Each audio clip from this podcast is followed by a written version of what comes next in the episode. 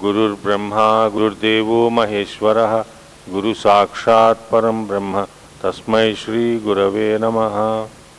आनन्दैकरसप्रसारविलसन्मन्दस्मितास्यं, कृपापारीणं निजभक्तमानसनवाम्भोजात, भानुदयं कालज्ञानविदग्रणिं शिवकरं कालीसमं सद्गुरुं, ब्रह्मज्ञानमयं नमामि हनुमत्कालीप्रसादावयम् यदविद्याविलासेन भूतभौतिकसृष्टयः तं नौमि परमात्मानं सच्चिदानन्दविग्रहं खानिलज्ञब्धरित्र्यन्तं स्रक्फणीवोद्गतं यतः ध्वन्तश्चिदे नमस्तस्मै हरये बुद्धिसाक्षिणे।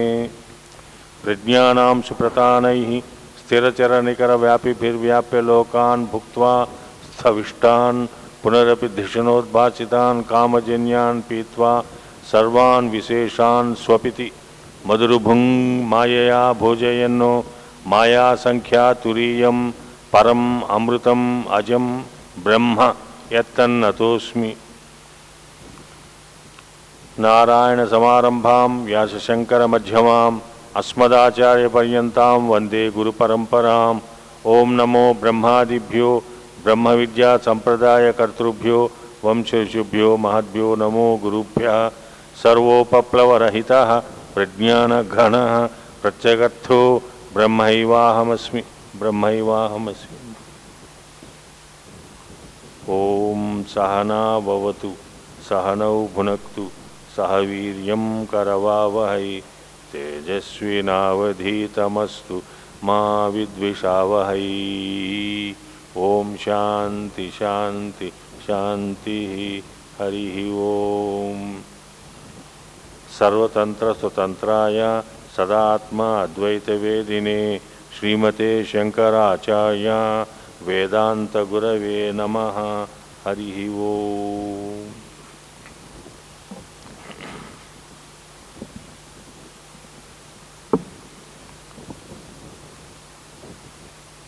శ్రీ సద్గురుదేవుల పూర్ణ కరుణా విశేషంతో మనం ఈ చక్కటి ఆహ్లాదకరమైన వర్ష ఋతువులో ఎక్కడ ఎటువంటి గ్రీష్మకాలం ఛాయలు కూడా లేకుండా ఎంతో చక్కటి అనుభవాన్ని ఇస్తున్న ఈ సమయంలో మనకి గురుదేవులు చక్కటి అవకాశం ఇచ్చారు. ఏమని? లఘు వాసుదేవ మననం అనే సద్గ్రంథాన్ని ఆధ్యాత్మిక గ్రంథాన్ని విచారణ చేయండి. ఎందుకంటే ఇది పరంపరగా ఋషి పరంపరగా వస్తున్నది. చాతుర్మాస్యంలో ఋషులు ఎక్కడికి వెళ్ళకుండా ఆశ్రమంలోనే ఉండి వారు ఒక సద్గ్రంథాన్ని తీసి వారు పరిశీలిస్తారు. వారి చుట్టూ ఉన్న వారందరికీ కూడా దాని యొక్క సుగంధాన్ని సురభిని వ్యక్తం చేస్తారన్నమాట. అలాగా మనం మనకు కూడా ఇటువంటి చక్కటి అవకాశం ఇచ్చారు శ్రీ సద్గురుదేవులు. దానిలో మనం ఈ సప్తమ వర్ణకంలో ఉన్నాం. సప్తవర్ణ సప్తమ వర్ణకంలో గ్రంథకారుడు చెప్పదలిచింది ఏంటంటే ఆత్మ అనాత్మ. నెమ్మదిగా ఆత్మ అనాత్మ అని చెప్పుకుంటూ వెళ్తూ వారు ఎక్కడ తీసుకెళ్తున్నారంటే తత్ త్వం అనే పదాలకి. ఆత్మ అనేదా ఆ చెప్పబడే తత్ త్వం అని చెప్పబడే పదం చేత అనాత్మ అనే ఈ రెండు విషయాలని గురించి మనకి నెమ్మది నెమ్మదిగా అవగాహన చేయటానికి ప్రయత్నం చేస్తున్నారు. అందులో భాగంగా మనం అనాత్మ అంటే ఏమిటో ముందు తెలుసుకోమన్నారు. ఈ శరీరత్రయ వ్యతిరిక్త అంటే శరీరత్రయమునకు వ్యతిరిక్తముగా ఉన్నది. ఈ శరీరత్రయములు మూడు శరీరములు ఏవైతే ఉన్నావో అది ఆత్మ కాదు. త్వం పదార్థము కాదు. ఆత్మ అంటే బ్రాకెట్స్లో త్వమ్మని అని పెట్టుకోవటం ఎందుకంటే ది ఎండ్ ఆఫ్ ది సప్తమ వర్ణకం తత్వమసిలో ఎండ్ అవుతుంది. కాబట్టి అటువంటి దాని ఆత్మ ఈ ఈ మూడు శరీరములు ఏవైతే ఉన్నావో మనందరికీ జీవులందరికీ ఎనభై నాలుగు లక్షల జీవరాశులకి ఈ మూడు శరీరాలు ఉన్నాయి.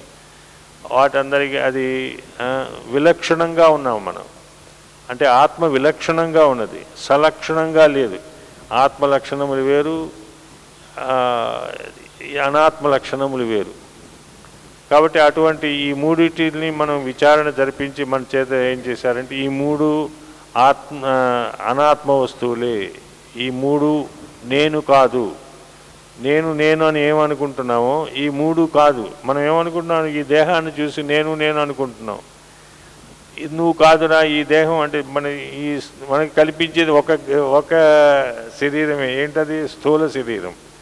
స్థూల శరీరం కనిపిస్తుంది. దానిని సూక్ష్మ కారణ శరీరములు మనం దానిని బట్టి ఊహించి ఆబ్జెక్టివ్గా తెలుసుకుంటున్నాం. ఉండొచ్చు ఎస్ నా అనుభవం ఉన్నది కాబట్టి ఉంటుంది అని. అట్లా అలాగా మనకి ఇందులో కూడా సూక్ష్మంగా అంటే మనం ప్రమాణ ప్రత్యక్ష ప్రమాణం చేత మనం చూస్తున్నాం. మనం అద్దంలో చూసుకున్నాం ఫలానా నేను సుబ్బారావు అని. కాబట్టి అటువంటి ప్రత్యక్ష ప్రమాణంతో కనిపించేది నువ్వు కాదు అని చెప్తున్నారన్నమాట. అలా ఎలాగంటే దానికి అనేక ఉదాహరణలు. మనం ఒక ఉదాహరణ చిన్న ఉదాహరణ చెప్పుకుంటే మనం చంద్రుణ్ణి ఆకాశంలో చూస్తాం. మన ప్రత్యక్ష ప్రమాణమే కంటితోనే చూస్తున్నాం చంద్రుణ్ణి. చంద్రుడు వైశాల్యం ఎంత అంటే మా క్రికెట్ బాల్ అంత ఉంటాడండి లేకపోతే ఫుట్బాల్ అంత ఉంటాడండి అంటాం. కానీ జ్యోతిష్కులను అడిగితే వాడు ఎంత పెద్ద ఏది చంద్రుడు విశా చాలా విశాలమైన వాడు. కానీ మన ప్రత్యక్ష ప్రమాణం చేత అంతే చూసాం కాబట్టి అది అంతేనండి అంటూ కూర్చుంటే దానికి నో వాల్యూ కాబట్టి ప్రత్యక్ష ప్రమాణము కూడా నిన్ను ఒక్కోసారి తప్పుదోవన పట్టిస్తుంది. అలాగే ఈ ఈ దేహం కూడా నేను నేను అని ఎలా అనుకుంటున్నావు? ప్రత్యక్ష ప్రమాణం చేత అనుకుంటున్నావు. ప్రత్యక్ష ప్రమా ప్ర- ప్రతి అక్షము అక్షమునకు ప్రతిగా కనిపిస్తుంది కాబట్టి ఇది దేహము నేను అనుకుంటున్నాను. దేహం అనుకోటే ఓకే నో ప్రాబ్లం నేను అనుకుంటున్నాను దాంతో నా దేహము అనుకుంటున్నాం. కాబట్టి అది స్థూల సూక్ష్మ కారణదేహములు ఇలాగ విచారణ చేసి మనం ఒక నిర్ణయానికి వచ్చేసాం. ఇవన్నీ నేను విలక్షణంగా ఉంటున్నాను. నేను అని చెప్పబడే ఆత్మ విలక్షణంగా ఉన్నది ఈ మూడిటికి అని మనం ఒకసారి మళ్ళీ గుర్తు చేసుకోవాలి. అలాగే ఈ అవస్థాత్రయం సాక్షి అన్నారు. ఈ ఏ మూడి శరీరములకు ఉన్న అవస్థలు ఏమిటి? జాగ్రత్త అవస్థ సుషుప్తి సుషుప్ స్వప్నావస్థ సుషుప్తి అవస్థ.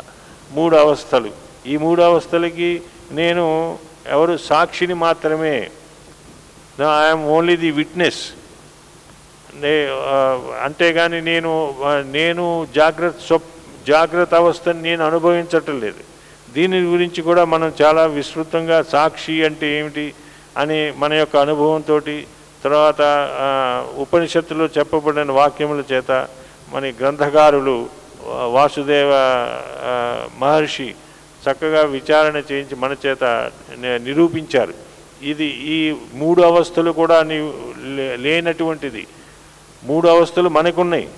ఈ శరీరానికి ఉన్నాయి జాగ్రత్త అవస్థ స్వప్నావస్థ సుషుప్త్యావస్థ అనే ఈ మూడు అవస్థలు ఈ శరీరానికి ఉన్నాయి కానీ సాక్షి స్వరూపుడైన ఆత్మస్వరూపానికి లేదు.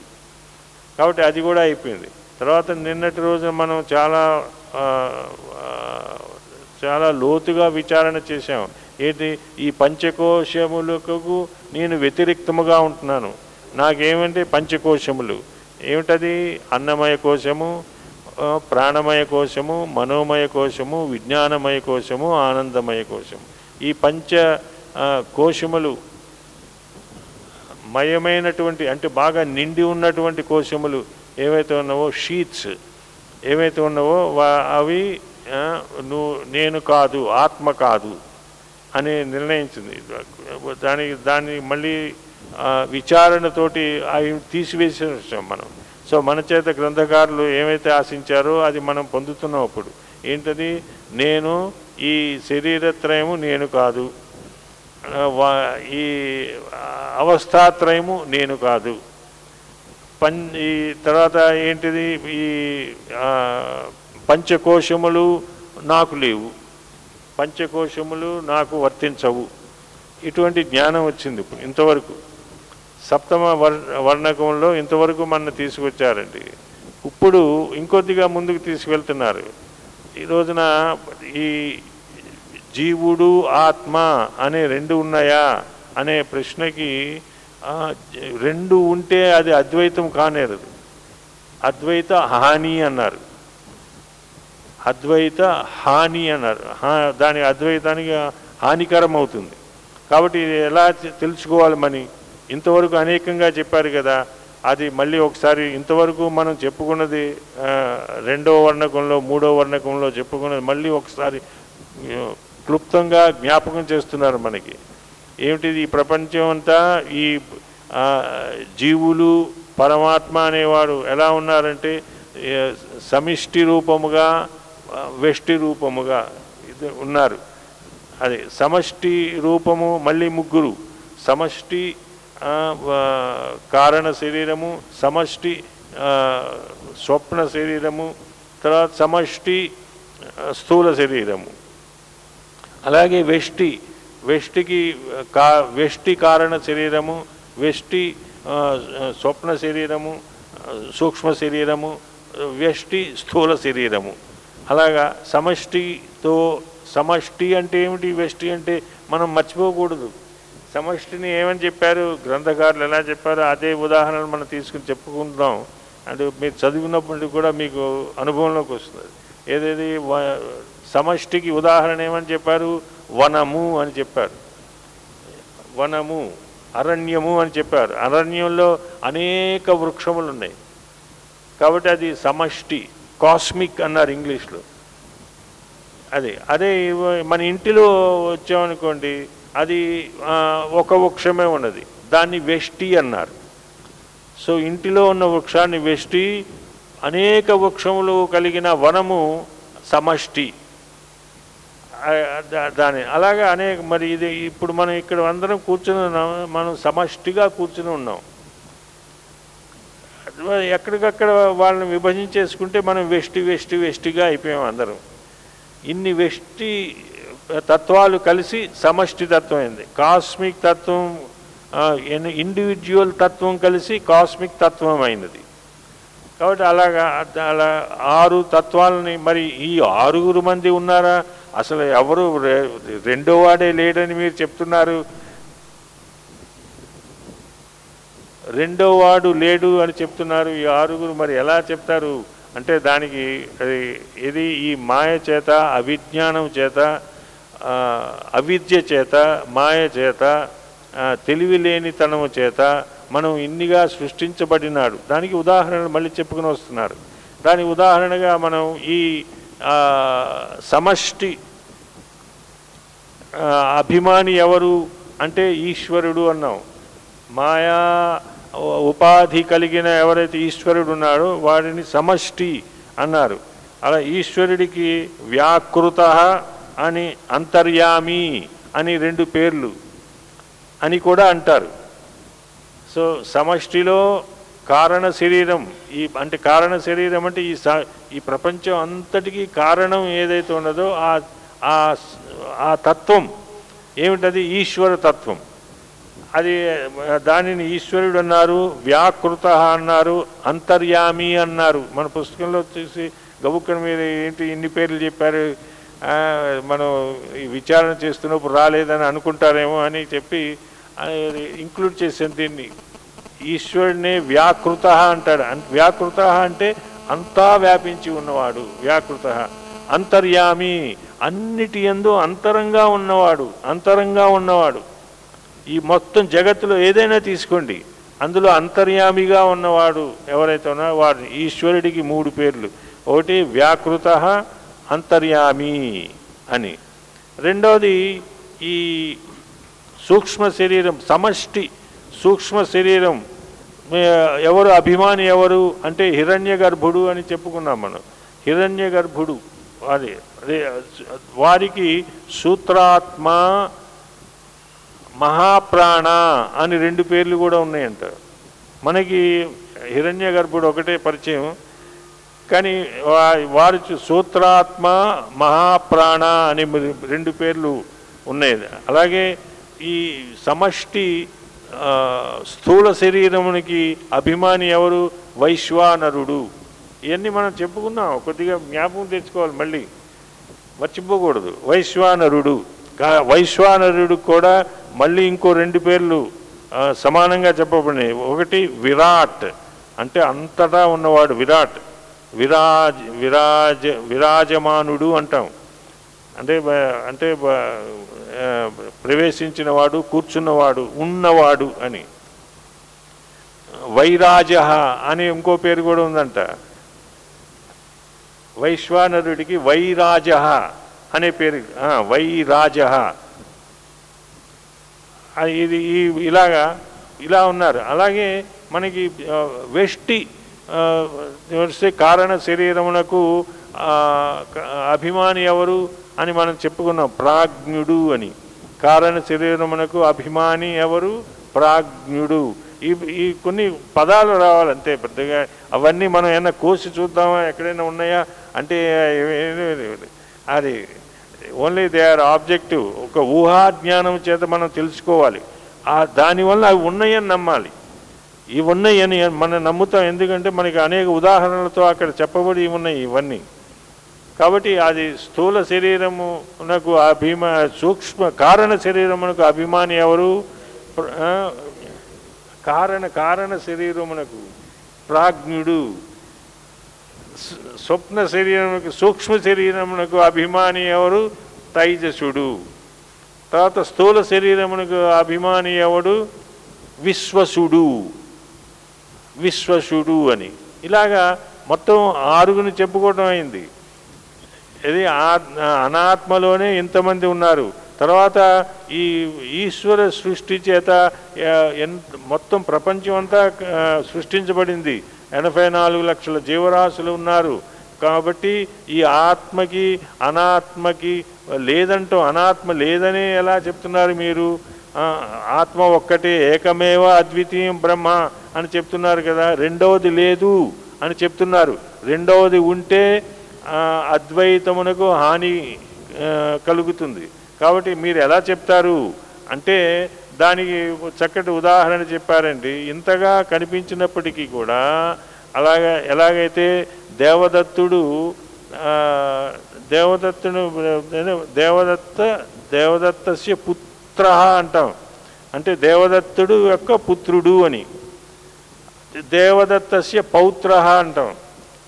అలాగే పుత్రుడు దేవదత్తుని ఏమంటాడు? జనక పితామా పితా అంటాడు. అలాగే మనవుడు దేవదత్తుని ఏమంటాడు? పితామహ అంటారన్నమాట.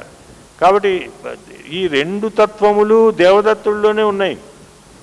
పితా అని కూడా అన్నా కూడా పితామహ అన్నా కూడా ఎవరు దానికి ఎవరు సాక్షిగా ఉన్నది ఎవరు? దేవదత్తుడు ఒక్కడే. అలాగా ఇన్నిగా అనేకముగా నామరూపములతోటి దేశకాలములతోటి ఉన్నప్పటికీ కూడా ఉన్నది ఒక్కటే. ఏమిటది? దేవదత్తుడు ఒక్కటే. అలాగే ఆత్మ ఒక్కటే ఉన్నది. రెండవది లేదు. దానికి అనేక దాని యొక్క సంబంధాన్ని బట్టి నువ్వు అనేక పేర్లు చెప్పుకుంటున్నావు. అభిమానాన్ని బట్టి అనేక పేర్లు చెప్పుకుంటున్నావు. కాబట్టి అటువంటి అభిమానము మరి అయితే ఆత్మకు కూడా అభిమానం ఉన్నదంటే ఆత్మకు అభిమానం లేదు. తతిమా ఈ ఆరుగురికి అభిమానం ఉన్నది. కానీ ఈ సమష్టి రూపంలో చెప్పబడిన ముగ్గురికి కూడా ఈ అభిమానం ఆ అభిమానానికి సం వెష్టి రూపంలో రూపములో చెప్పబడిన ముగ్గురికి ఉన్న అభిమానానికి చాలా తేడా ఉన్నది. వెష్టి రూపంలో చెప్పబడిన ఎవరు? నే- నే- నేనే వెష్టి స్వరూపుణ్ణి. కాబట్టి నేను స్థూల సూక్ష్మ కారణ శరీరంలో విశ్వసుడు అని తైజస్యుడు అని ప్రాజ్ఞుడు అని మూడు పేర్లతో చెప్పుకుంటున్నాను.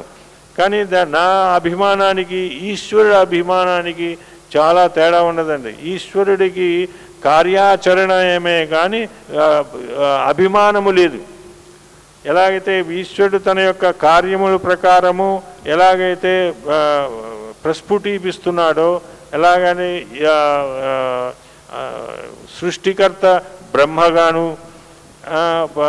స్థితికర్త విష్ణువుగాను లయకర్త ఈశ్వరుడుగాను వీ ఉన్నప్పటికీ వాళ్ళ యొక్క నేను చేస్తున్నానని అభిమానం లేదు. వాళ్ళు నాకు నాకు పోర్ట్ఫోలియో ఇది నేను ఇది చేసుకుంటూ వెళ్ళిపోవాలి. అంతవరకే వాళ్ళకి. అంతేగాని అభిమానం ఏమీ లేదు. అభిమానం లేకపోవటం వల్లనే వాళ్ళ వారికి పునర్జన్మ లేదు అని చెప్తారు. అలాగే వెష్టి రూపంలో ఉన్నవాడికి అభిమానం ఉన్నది. ఏది? నేను నాది నా యొక్క నా కొరకు నా చేత అనే అనే అభిమానం రావటం వలన వాడు సుఖ దుఃఖములకు లోనవుతున్నాడు. మళ్ళీ పునర్జన్మ రావటానికి కారణం అవుతున్నాడు. కాబట్టి అటువంటిది ఈ అభిమానము ఉండటము లేకపోవటము అనే డిఫరెన్స్ వలన ఈ దేవతలు ఈ బ్రహ్మ విష్ణు మహేశ్వరులు వారు వారి యొక్క సృష్టి స్థితి లయ కార్యములు చేస్తున్నారు కానీ వారికి ఎటువంటి అభిమానము లేదు అని గ్రంథకర్త మనకి తెలిసేట్టుగా చెప్తున్నారు అన్నమాట కాబట్టి అటువంటిది కాబట్టి ఇంకా ఏమంటున్నారు? ఆత్మ సర్వజ్ఞుడు. ఆత్మ సర్వజ్ఞుడు అని అని అంటాం మనం. అంటే అంటే అంత అంతా తెలిసినవాడు సర్వ సర్వశక్తిమంతుడు అంటాం. అది ఎలాగా మరి వీడేమో ఏది వెష్టి రూపంలో ఉన్న జీవుడు జీవాత్మని ఏమంటున్నాం మనం? అల్పజ్ఞుడు అంటున్నాం. అక్కడ సర్వజ్ఞుడు అన్నాం ఇక్కడ అల్పజ్ఞుడు. అంటున్నాం. అక్కడ సర్వశక్తిమాన్ అన్నాం ఇక్కడ స్వల్ప శక్తిమాన్ అంటున్నమాట. శక్తి స్వల్పమైన శక్తి కలవాడు వీటికి ఎలా మీరు ఎలా చెప్తారు? అది ఎలా తేడా వస్తుందండి? ఆత్మ ఒకటే అయినప్పుడు అంత తేడా ఎలా వస్తుంది? అనే దానికి మళ్ళీ చక్కటి ఉదాహరణతోటి మనకి మళ్ళీ చెప్తున్నారు గ్రంథకర్త. ఏమని? ఎలాగైతే జలము మహాతటాకములో ఉంటుంది. మహాతటాకములో ఉన్న జలము అప్పుడు వర్ష వందల వందల వేల సంవత్సరాల క్రితం వచ్చిన ఉదాహరణ వారు చెప్తున్నారండి. ఇట్స్ నాట్ మనం ఇప్పుడు చూడకపోవచ్చు ఇటువంటి. అటువంటి పెద్ద చెరువు ఆ గ్రామాన్ని అంతటికీ నీరు ఇస్తుంది. తాగటానికి తాగే నీరు ఇస్తుంది. అలాంటిది ఇంటిలో ఉన్న ఒక ఇంటిలో ఉన్నప్పుడు ఒక చిన్న కుండలో నీళ్ళు ఇంటి స- ఇంటి వారందరికీ నీళ్ళు ఇస్తుంది. జలం ఒకటే అక్కడ ఉన్న జలం ఒక్కటే ఇక్కడ కుండలో ఉన్న జలం ఒక్కటే మహాతటాకములో ఉన్న జలం ఒక్కటే కుండలో ఉన్న జలం ఒక్కటే. అది సర్వశక్తివంతం సర్వజ్ఞత్వం అక్కడ ఉన్నది ఇక్కడ అల్పజ్ఞత్వం అల్పశక్తిమత్వం ఇక్కడ ఉన్నవి. అని మనకి తెలిసిపోతుంది కదా. అర్థమవుతుంది కదా? చక్కటి ఉదాహరణ. అలాగే అగ్ని మహావర్తి అంటే పెద్ద వ- వర్తి అంటే మనం వత్తులు అని పెట్టుకుంటాం కదండి. దీపాన్ని వెలిగించేప్పుడు వత్తులు అని పెట్టుకుంటాం. అది చిన్న వత్తి అయినప్పుడు చిన్న అక్కడ వరకే ప్రకాశం ఇస్తుంది. మహావర్తిత్వం ఉంటే అది మొత్తం ఆ గ్రామానంతటికి వెలుగునిస్తుంది. ఈ సూర్య భగవానుడు లాగా రాత్రిపూట. కాబట్టి అటువంటిది. అది దాని ఎలా తేడా వచ్చింది? దాని యొక్క ఉపాధి భేదము వలన తేడా రావటమే.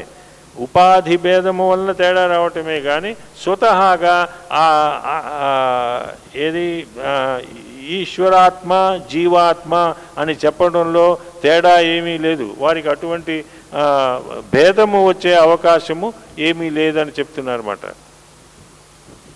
అలాగా ఇంకా ఈ ఈ ఈ ఈశ్వర జీవత్వ సంబంధం ఏమిటి అనే దాని గురించి మళ్ళీ ఇంకా ఎక్కువగా చెప్తున్నారన్నమాట. ఏం ఏమిటి ఈ సంబంధం?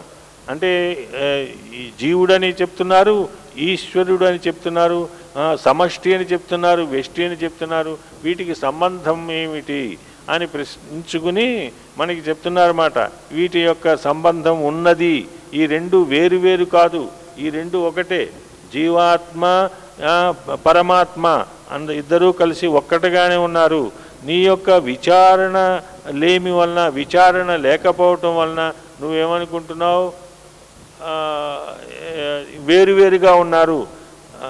భిన్న భిన్నంగా ఉన్నారు డిఫరెంట్ డిఫరెంట్గా ఉన్నారు అని అనుకుంటున్నమాట కాబట్టి అది దానిని ఎలా అని వారి యొక్క సంబంధం ఎలా చెప్తామంటే మూడు విధములుగా చెప్పారు. ఒకటి సామానాధికరణ్యమని విశేషణ విశేష్య భావ భావమని తర్వాత లక్ష లక్ష్య లక్షణ భావమని మూడు భావముల చేత ఆ రెండిటికి భేదము లేదు డిఫరెన్స్ లేదు.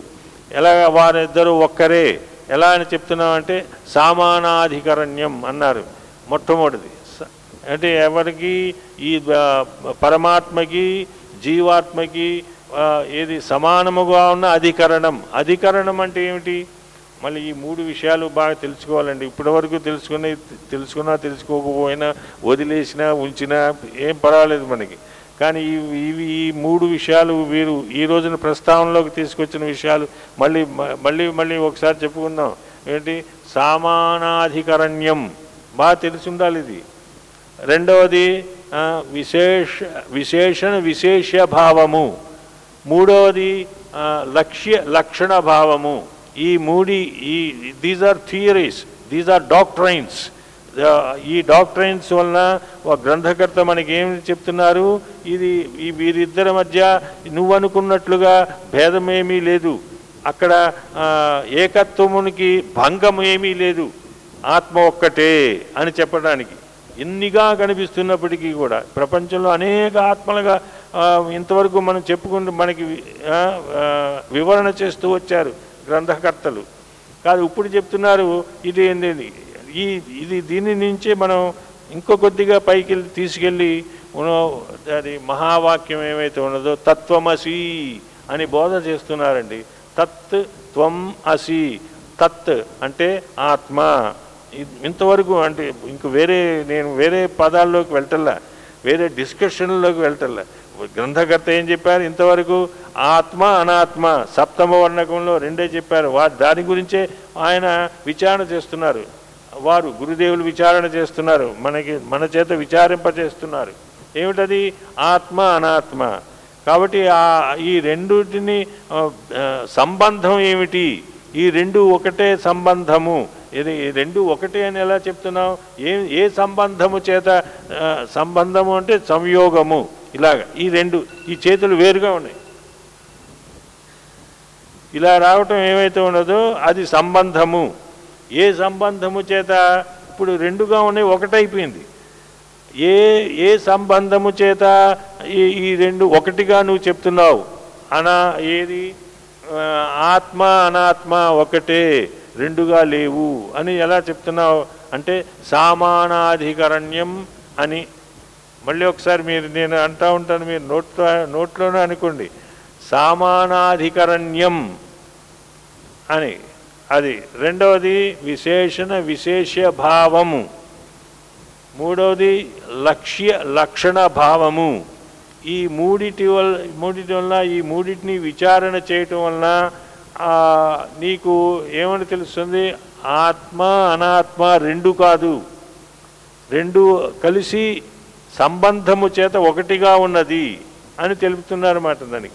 దానికి సామానాధికరణ్యము అని ఈ మూడిటి విషయములు విస్తృతంగా చర్చించబడిని. అది రేపటి రోజున మళ్ళీ మనం చెప్పుకుందాం. అంతవరకు ఈ మూడు ఉన్నాయని ఆ మూడు కంఠస్థ ఆల్మోస్ట్ కంఠస్థం చేయాలండి. ఏమీ రాకపోయినా సామానాధికరణ్యం చేత నేను ఒక్కడిని అని చెప్పగలిగి ఉండాలి. ఆ, విశేషణ విశేష భావము చేత నేను ఒక్కడినే. లక్ష్య లక్షణ భావం చేత నేను ఒక్కడినే. వీటన్నిటినీ చక్కటి ఉపమానములతోటి చక్కగా మనకి అర్థమయ్యేట్టు రేపటి రోజున రేపటి రోజు నుంచి ఇంకా దీని యొక్క విచారణ మొదలవుతుంది.